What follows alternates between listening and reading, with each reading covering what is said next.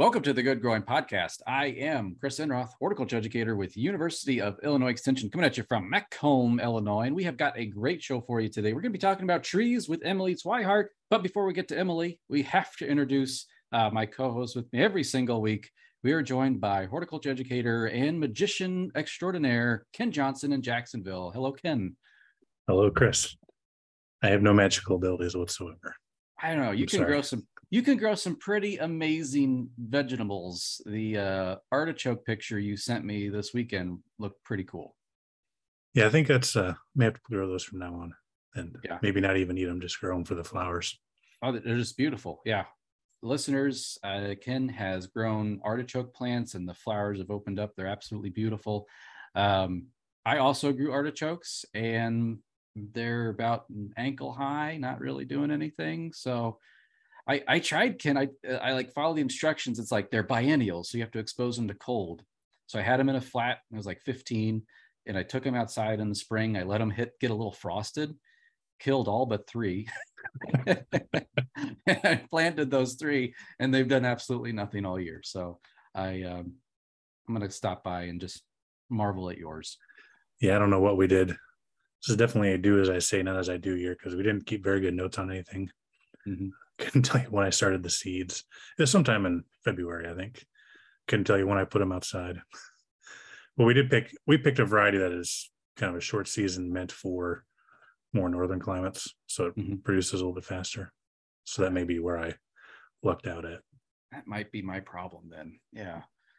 I apologize. I'm I'm itching everywhere. So if you're watching this video, um, I did get in a mess of chiggers last week.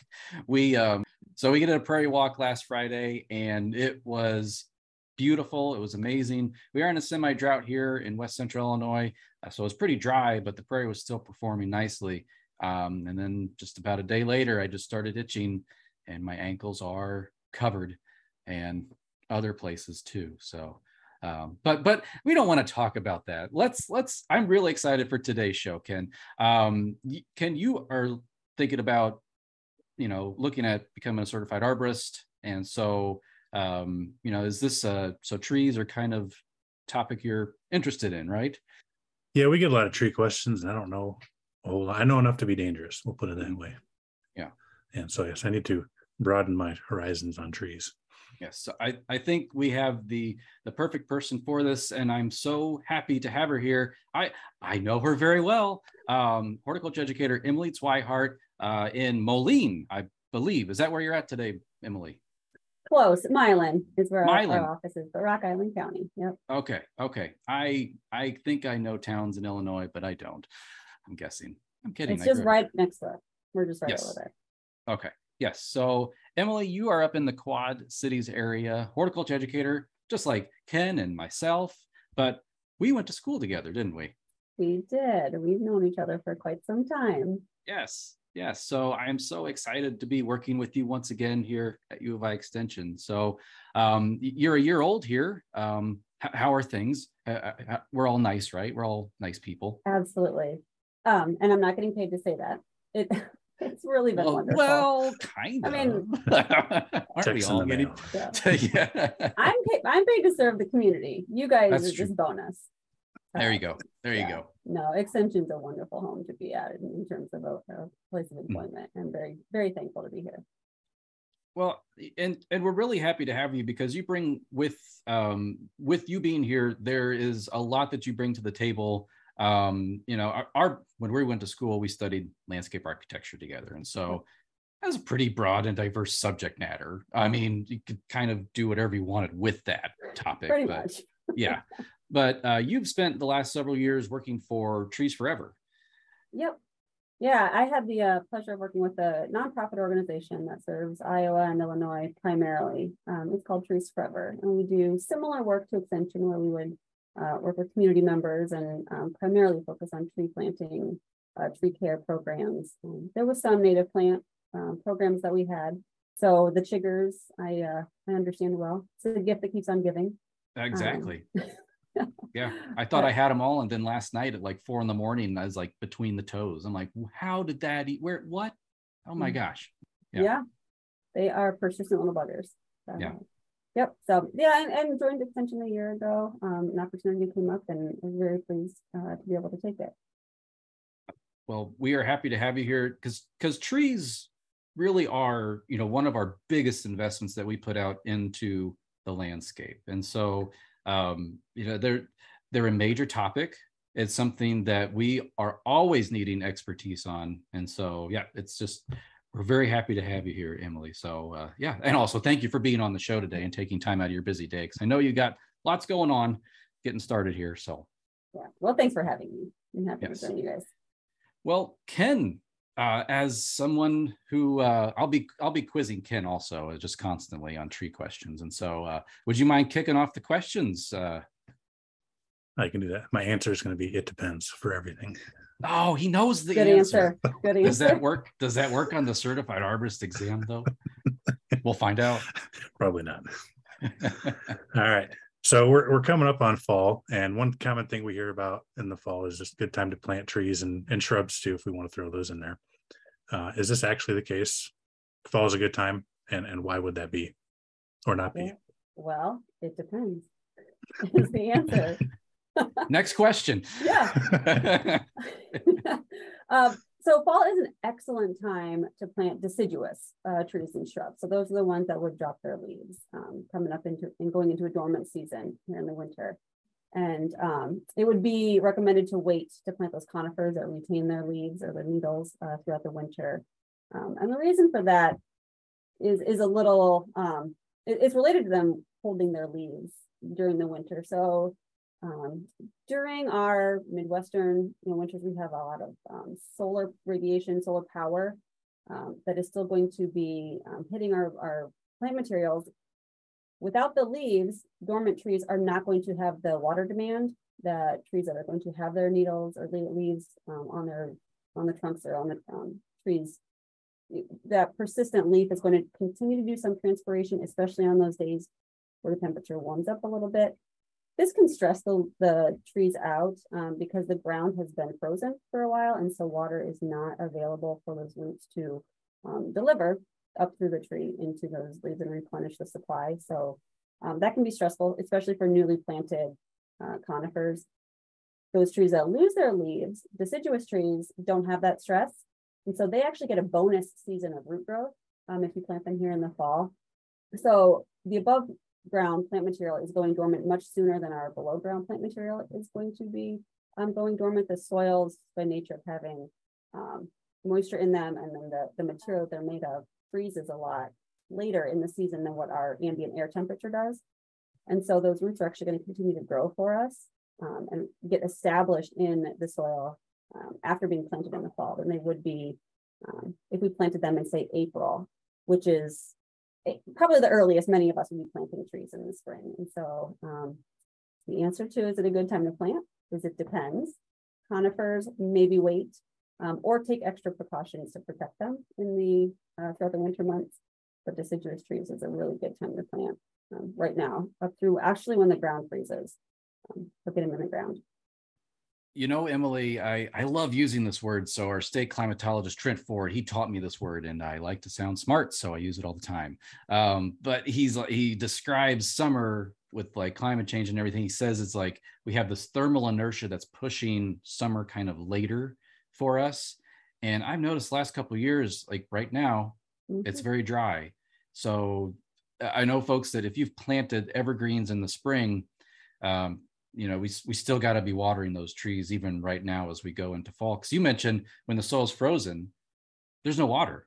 I, yeah. I equate frozen soil to drought. I mean, it's like the same thing. It actually. kind of is, yeah. And while the um, roots are, you know, have an above freezing temperatures, they're going to be taking up that water. And so it's going to be best for all of our trees to go into winter being as hydrated as they possibly can, um, especially those conifers that are going to retain their, their leaves. You want to make sure that, you know, they've got enough, they're not going in at a deficit um, of moisture, because they're going to lose some, regardless of what kind of winter we have, they will lose some moisture over the course of the winter. Um, it matters, a, it kind of depends on their survivability and how they fare. The winter depends on how much moisture they have going into the winter, and then you know, what kind of winter we do experience. So.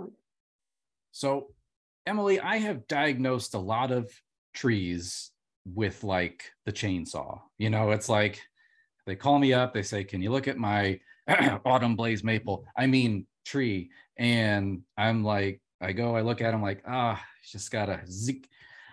Now, when we're planting trees, what, what are some of the things that we need to consider in terms of like just our yard? Like where, what type of conditions do we need to think about before we even put that shovel in the ground, so we don't have to pay five hundred dollars for some company to come cut it down for us? Yeah, this is an excellent question. So thanks for asking it.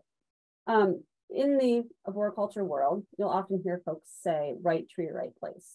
It's a real catchy phrase that basically means like you need to do an, an appropriate and a proper site assessment um, to match the site conditions with the tree species that you are desiring to plant.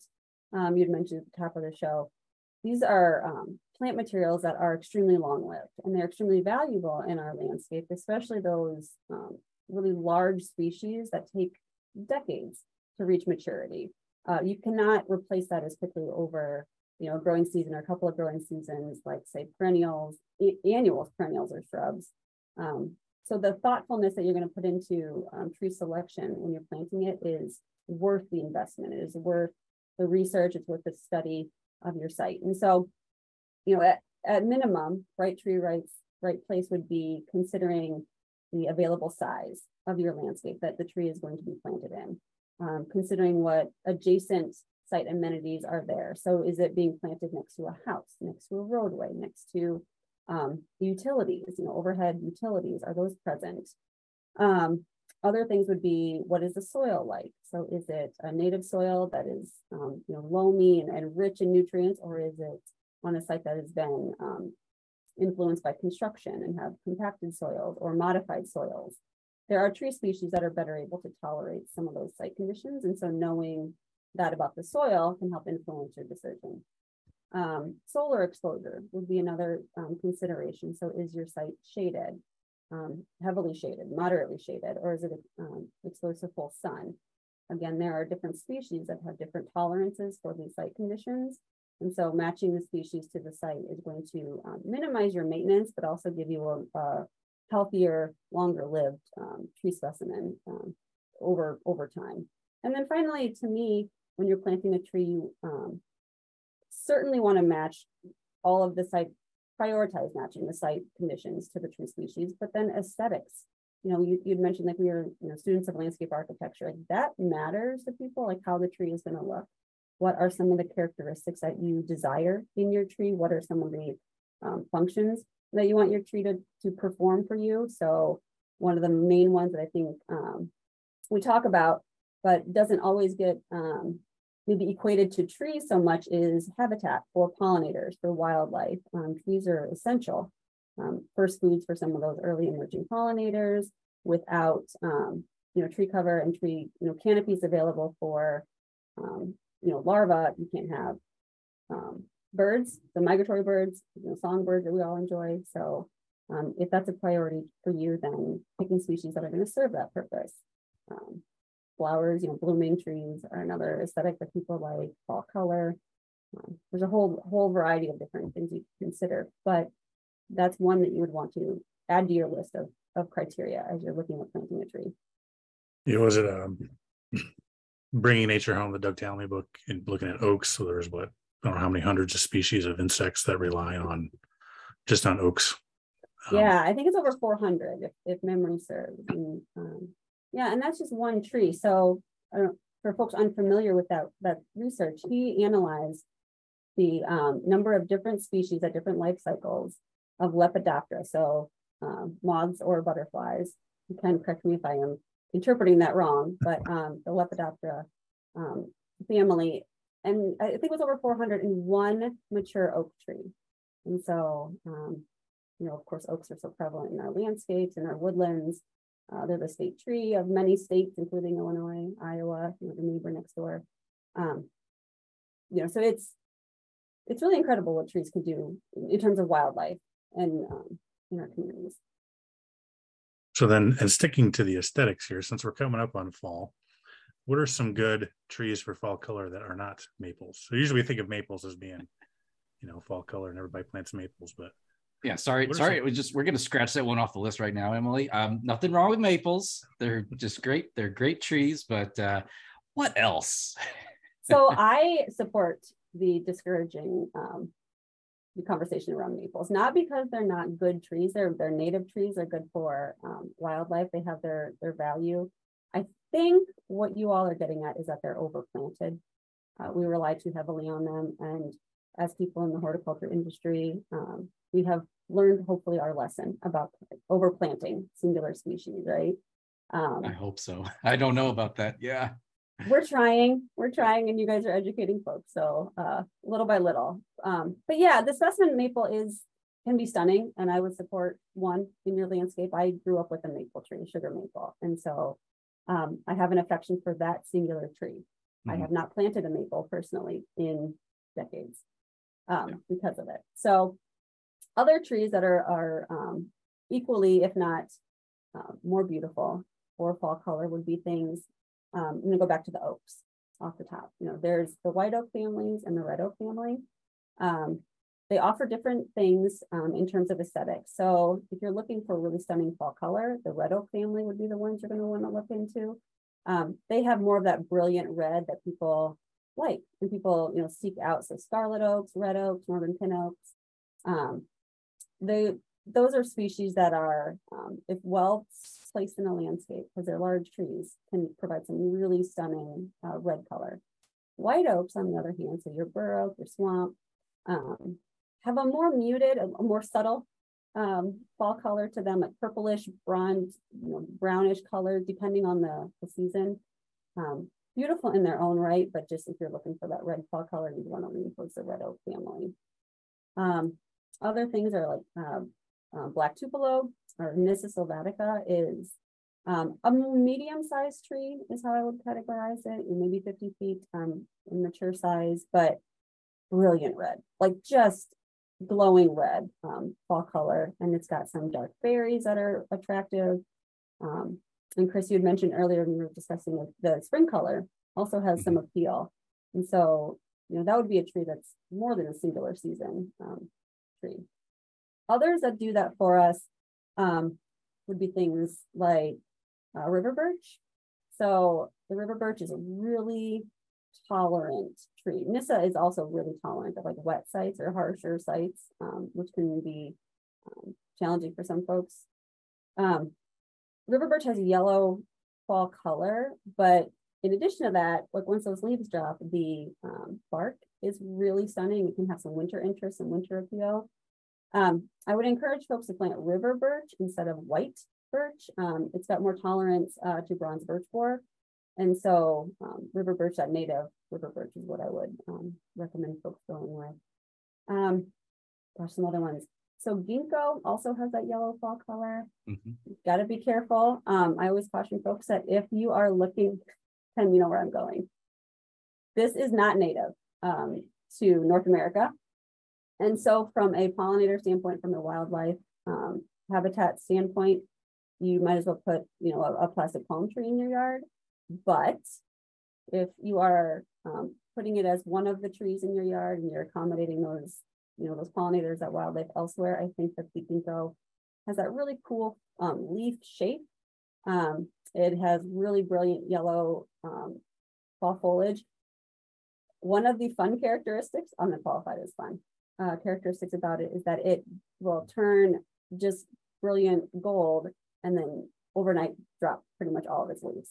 Yep. So you will, um, if you see it and you love it and you want to take a picture, I recommend taking a picture right away because there's no guarantee that those leaves will be there the next day. It, it's a quick drop.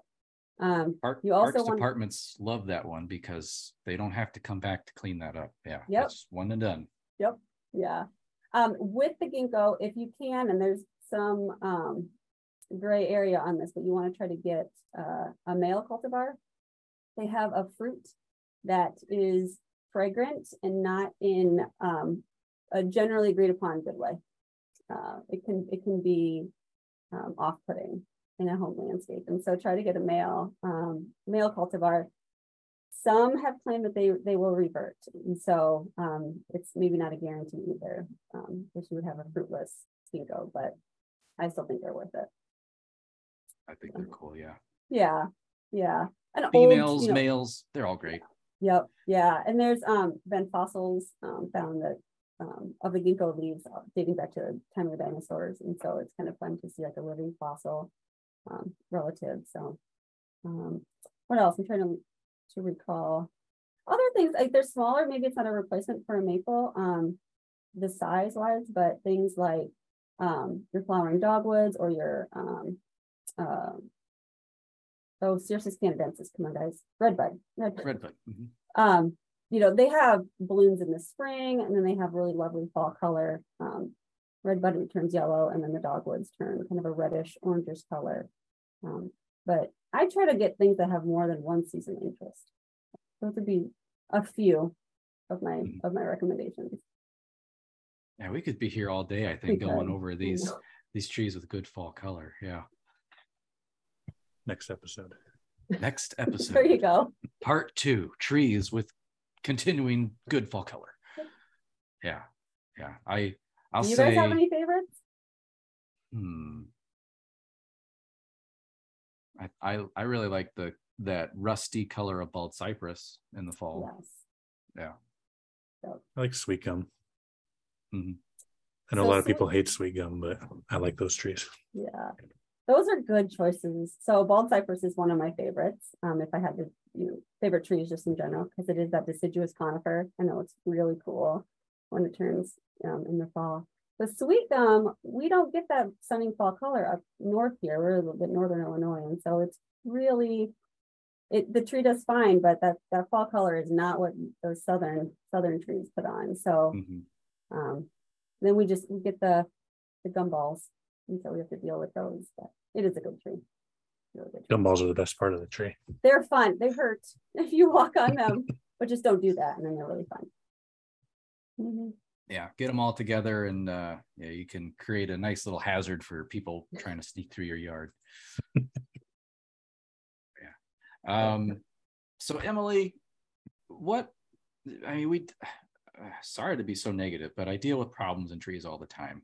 Yeah. Um, And I often see a tree planted way too deep. So c- explain what, what are we talking about when we mean trees planted too deep? And um, yeah, wh- why does this keep happening? Yeah, it is a frustrating um, problem once you know what you're looking for. So mm-hmm. from my observations and from my experience, the um, challenge originates in what we're getting from the nursery industry. Um, A lot of the trees that we get are coming to us too deep. And I think that's just because of how our trees are produced. You know, they're they're potted up year after year. And so soil is added to the root ball year after year. Um, I'm not, you know, blaming anybody. It just is a reality of how we, we have our trees grown. And so I think it's important for the public to be aware that um, when you purchase a tree from the, um, you know, the nursery or the landscape industry, what you want to do is you want to look for what is called the first lateral root. And so you might have to actually dig out some of that um, soil material around the root ball to find what is um, a, a significant sized root on, on the root ball. And that is the level you want to plant the tree at or higher.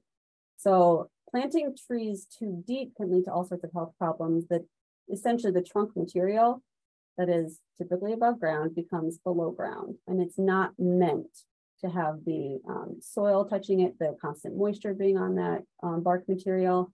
It stresses the tree out. It can have, um, it can be a, a um, point of entry for pathogens into the tree, and um, can be a real, just, it can be an easily corrected, but often not corrected uh, way to um, have a more healthy, you know, um, viable tree in the long term. And so I'm just digging down, taking off some of that root material or some of that soil material, and uh, planting at the right at the right depth um, can be critical. So speaking of planting, mm-hmm. um, I think we had mentioned this uh, post-construction soil earlier when we were talking about the site conditions. Um, let's say I got some lousy soil. Should I be making my planting hole, amending it, throwing a bunch of compost in there to uh, give this tree a nice home? So kind of, or it depends. Um, okay. So those, that that answer back uh-huh. to that one. Um, ideally, in those conditions, we would go back to that right tree, right place Um, and so we would want to make sure that the tree species that we're trying to plant into those soil conditions can tolerate a, a harsher um, environment. And so um, a lot of times com compacted soils, clay soils will either retain moisture, um, you know, to, they don't drain as well. So it can be kind of soggy, um, can be a bit on the anaerobic side of things. And so some tree species will tolerate that well, some will not. And so that's the first place you would want to start. But then no matter what species you select, um, digging a big enough planting hole is going to be your first defense against how um, that tree gets established. Um, basically what you want to do is divide, uh, or um, dig the hole about three times as wide as the um, root ball. And I know I have seen it. I have been that person uh, that says like, oh, the soil is so hard. I need to get all mm-hmm. these trees planted. It's hot, or I'm tired, or, you know, like, let's just hurry up and do this. Um, it is worth the investment of time and energy to, to dig that hole bigger. Um, again, these are very long-lived species. And so you want to, you kind of get one shot at planting them. Ideally, you plant it right the first time, and then you um, set the tree off on the right path. And so digging a hole that is three times as wide as the root ball um, itself is going to be the, the best way to help that tree get established in the site. You can do some soil modifications. Um, a fertilizer is not recommended, so compost in there would not be, um, you know, overly recommended, because what you want to do is you want to encourage those roots um, to grow out into that native soil. Trees are, are massive, and that tree root system hopefully will be you know, um, quite large and get established in that, that native soil, or that um, the surrounding soil.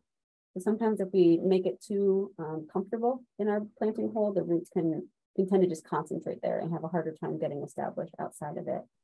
Um, and so you could incorporate a little bit of sand if you wanted to help a little bit of drainage, but it's generally not recommended um, to do too much to the soil besides dig a bigger hole. Yep. And I, I com I'm complaining the whole time while I watch my gardener plant those trees. So yeah, just kidding. I don't have a gardener. Um, so, okay. So amend the soil. Yeah, it depends. Likely not. We want that native mm-hmm. soil to kind of be consistent across the board there. What about removing, uh, the ball, the, the burlap from, or the wire cage, yeah. uh, from, from the root ball? Should there's, there's conflicting advice on this one. I mean, there's families that have been torn apart from this argument. Uh, it's just like the Civil War all over again. So, um, should we leave the wire cage and burlap on? Oh, I it breaks my heart to hear that families have been torn apart over this. uh, well, let's try to set the record straight. It should be taken off. So a ball and burlap tree is one that is often field grown, and so you would um, use a spade, dig it out of a, a, a soil material. It's not in a container in the nursery. It would be grown into with actual ground. Um, you know, burlap and the the wire cages and put on it to maintain the integrity of that root ball, and then as it's transported to the site. Now, uh, some of the challenges with that type of a, a root ball versus a container root ball is that you have um, a lot more loose soil around it. And so you don't want to take the root ball apart or take the, the burlap off or the cage off um, before you get it into the, the planting hole, because often it can just fall apart, and then you have a massive um, uh, bare root tree, which can be hard to to deal with in, in terms of just the size of the tree that you're planting, because it was a ball and burlap. Um, it's also requires a different kind of planting strategy, and those bare roots can dry out quickly. And so it can actually be detrimental to the tree. So you want to maintain the integrity of the root ball while you're planting it. So generally you would dig your hole three times as large as you need to, um, place the entire um, ball and burlap cage on, um, use that to lift the tree into the hole, and then Um, get down on your, your hands and knees and reach down into that hole as far as you possibly can with your wire cutters and your, um, your knife to remove that cage as low as you possibly can, and then cut off that burlap and remove it from the hole. Um, I know the argument that um, burlap will you know, deteriorate, and that the wire cage um, does not impede root growth. Studies have shown that it, it can actually impede root growth. It can um, You know, if the tree gets so large and the, the wire um, cage does not deteriorate, it can girdle um, the tree or the trunk, depending on you know, the size and the placement. And then that burlap could deteriorate over time. It's just not a risk that we would want to take, because oftentimes there's a treatment on there that slows down the um, deterioration of it. And so um, you're investing a lot of time, energy, and often um, financial resource into planting balm burlap trees. Uh, taking the additional uh, step just to remove that cage and that burlap is um, going to be your best bet to ensure your your trees establish as well. Exactly. I'd say why someone said, well, that burlap will be gone in five years. Like, well, I don't want to wait five years for my roots to get in the ground. So yeah. Get it off right now. That's right. Yeah. So, yep. All right. Last planting question for you, Emily. Um, let's say we plant our tree and we see the neighbors, everybody else, they stake their trees. So we uh, going to put some stakes in the ground for our tree. Should we, should we not? What's the, what's the right answer here? It depends. Oh, it's another one of those. It depends. So in a perfect world, you would not need to stake a tree. And, and the conditions that would um, help you make that decision would be the size of the root ball and the stability of the tree. And so, like I had mentioned earlier, hopefully you're just planting this tree once, you're getting it in the ground um, one time, and then, you know, the tree is going to be able to establish itself. Now, trees that don't have an adequate sized root ball on them, if the canopy is bigger than what the, the root ball is going to be able to accommodate um, in terms of stability, then you would want to provide some supplemental uh, support for that tree while it's getting established and while the root system is getting um, you know, redeveloped or developing for the first time, perhaps. Um, with staking, um, you want to stake it loose, so that the tree can do some some movement. You don't want it to tip over, of course, and you want it to, to stay upright while it's getting established. Um, but trees naturally need to re, need to um, develop some wind resistance, and so having a loose stake on the tree, um, if it is deemed necessary, so that the tree can can sway in the wind, you know, a couple inches, to, you know, either side, um, is recommended. And then put on your calendar for a year later to come back and check it.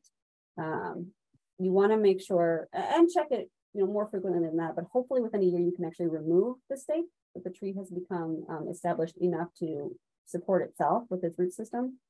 Um, I say check it often throughout the year to make sure that that stake or that, that tie is not causing any damage um, to the, the trunk of the tree, because that movement and then the material that is chosen for those stakes can be, um, can actually wear on the trunk, and that can be a point of, um, you know, a, a source of, you know, fungal infection, or you can actually just harm the tree, and we don't want that because we're trying to help establish our trees. Yeah. So so don't tie them up too long. Yeah. They're, they're well, not... and they're not going to go anywhere. They're not going to run away. Like, I've never seen a tree run away, so you don't need to tie it down forever. Um, exactly. Let it, yeah. One of the um, one value that I I see stakes, not necessarily ties, um, but stakes playing in like a commercial landscape, or in um, a landscape that is managed not by the person who planted the tree, um, or, or a heavily turfgrass area, mowed area, is that it can deter mowers from getting near the trunk of the tree. Mulch is out really well too, but um, an iron post, you know, a couple iron posts around a tree can really stop a mower um, from damaging the trunk of a tree. And so I will sometimes encourage folks to take the tie off and leave the stakes in the ground if they don't mind uh, the visual of sticks in the ground, to just keep mowers away. Mm.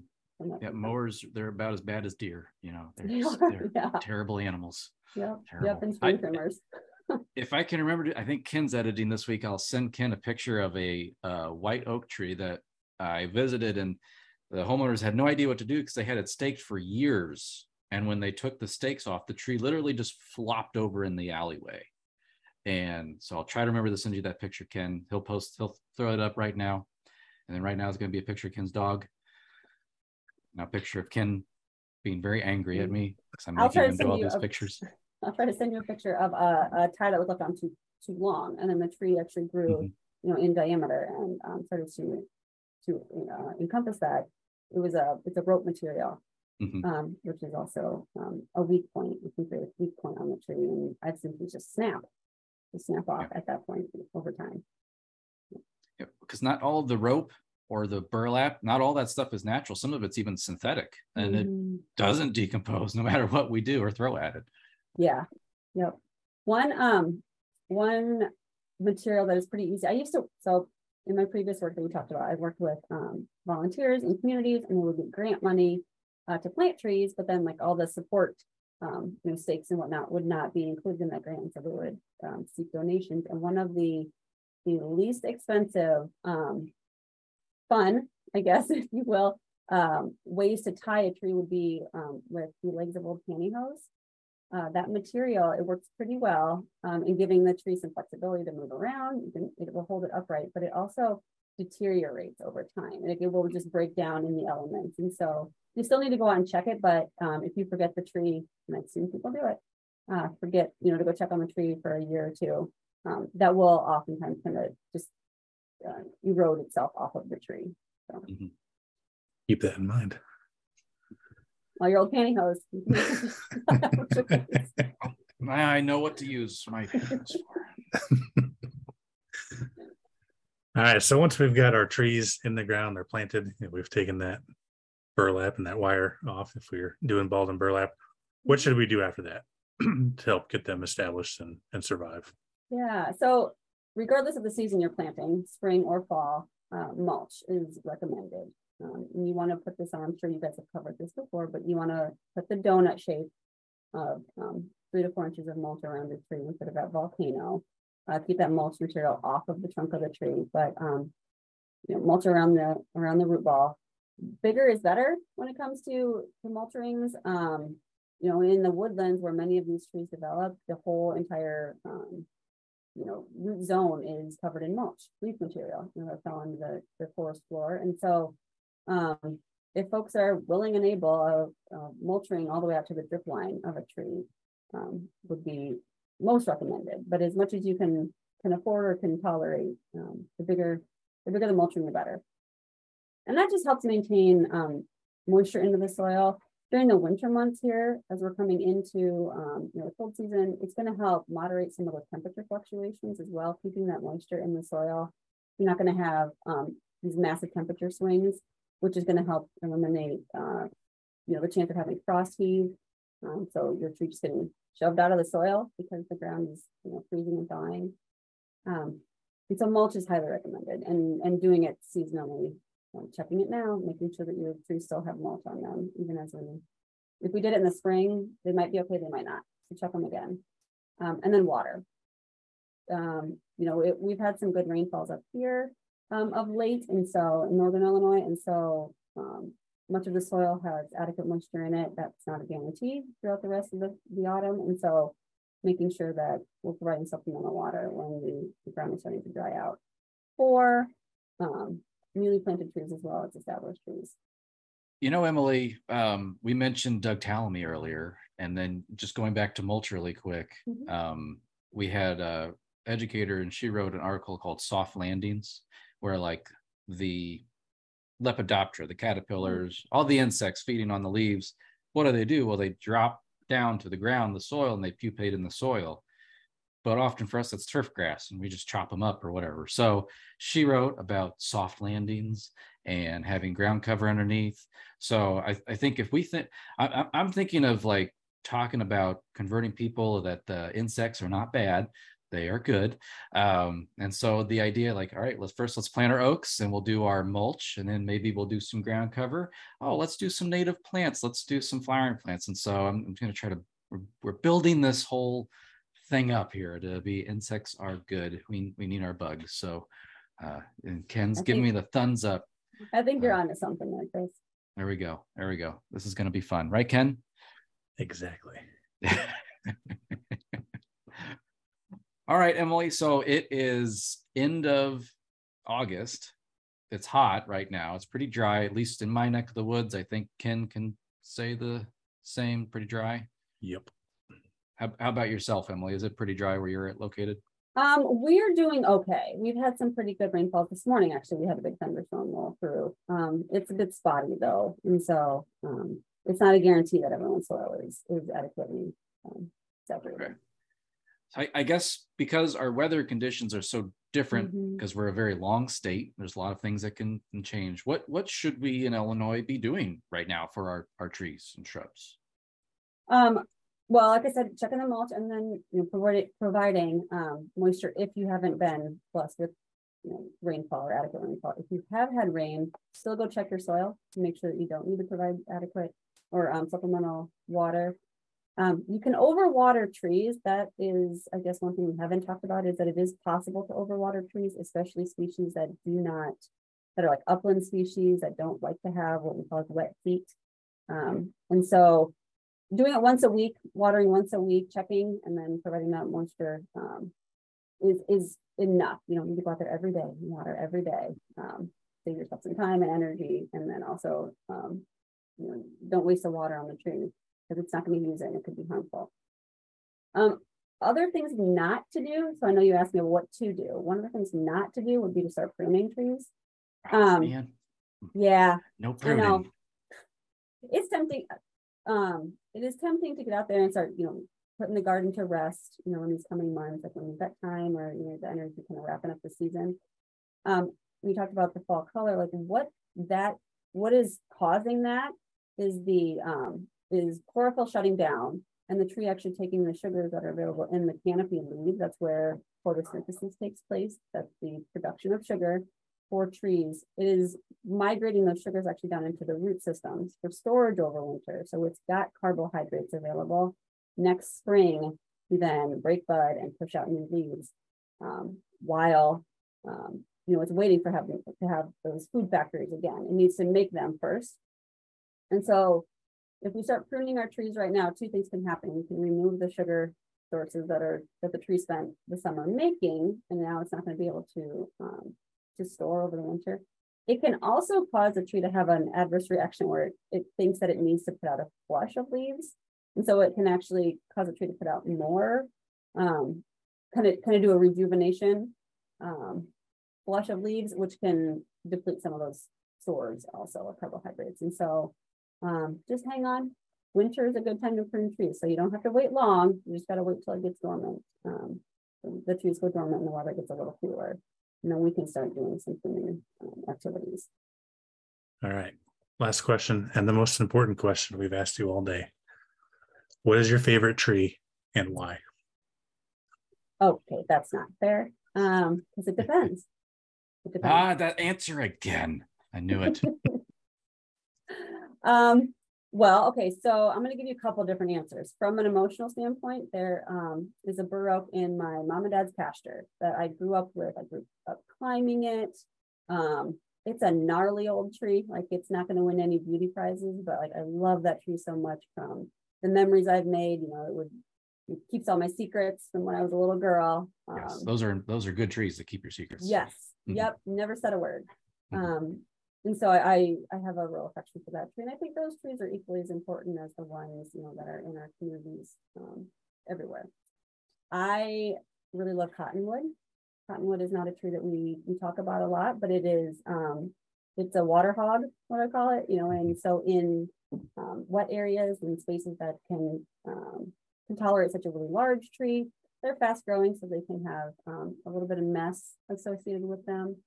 Um, their leaves are pretty big. They've got some seeds um, that people don't necessarily want maybe in their front yard, but in like a water area, um, you know, in a drainage ditch, or but they're just, they're stunning. Um, just really stunning trees. And um, birds of the cottonwood. And then from a community tree standpoint, all of them.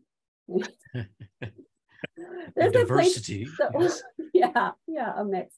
And that's a hard question, because there's a right place for a right tree all the time. We're going back to that, you know, like it totally depends on what we mentioned. Bald cypress, I love that tree. You know, there's there's a a place for every tree. Um just gotta find it. Mm-hmm. Yeah, well, you know, and we have this Under the Canopy thing that we we have at our office. We hand out to people whenever they have tree questions. Ken's got it right there. Yeah. Yep, Under the Canopy. We have thousands of these things at each office, so you better come and take them, listeners and viewers, whoever you are, um and and hand them out and throw them in your neighbor's truck. So, but it it's the thing though, Emily, and someone always says like, what tree should I plant, and my mind goes totally blank, and I'm like, I have no idea, I can't think of anything right now. Yeah, so I yeah. hand them this Under the Canopy, and it's got a lot of great information, a lot of what we talked about today. Yep, it's a it's a really valuable resource. It's also a really gorgeous poster. Um, yep. You mentioned that that when you open it all the way up, it's a really gorgeous poster. So I like to give it to teachers, to, you know, educators, to folks that um, have a space to display it, because it's a really nice publication. Well, that was a lot of great information about trees. So Emily Swihart, horticulture educator in the Quad Cities area, thank you so much for being on the show today. Oh, thanks for having me, guys. It was, it was fun. I'll talk trees all day long. So. Oh, and th- we have to get together sometime so we can talk trees and reminisce. So th- yeah. Mm-hmm. Agreed. Yes. Well, the Good Growing Podcast is a production of University of Illinois Extension and edited this week by Ken Johnson, pictured right here, as you can see him. He's going to kill me. Um, so uh, Ken, of course, thank you very much for being here and tolerating me for another week. Well, thank you, Emily, for being on. Uh, I learned a lot. And thank you, Chris, for steering the ship. And let's do this again next week. Oh, we shall do this again next week. It'll be a Garden Bite episode, so a short one, but we have a lot more episodes planned for you this fall. And we are excited to get everything going in the ground. Everything, everything's about to cool off and nature's about to give one last display here this summer and this fall. It's going to be great. We're excited for it. Uh, so we're going to have lots of shows coming up. So listeners, thank you for doing what you do best, and that is listening, or if you're watching us on YouTube, watching, and as always, keep on growing.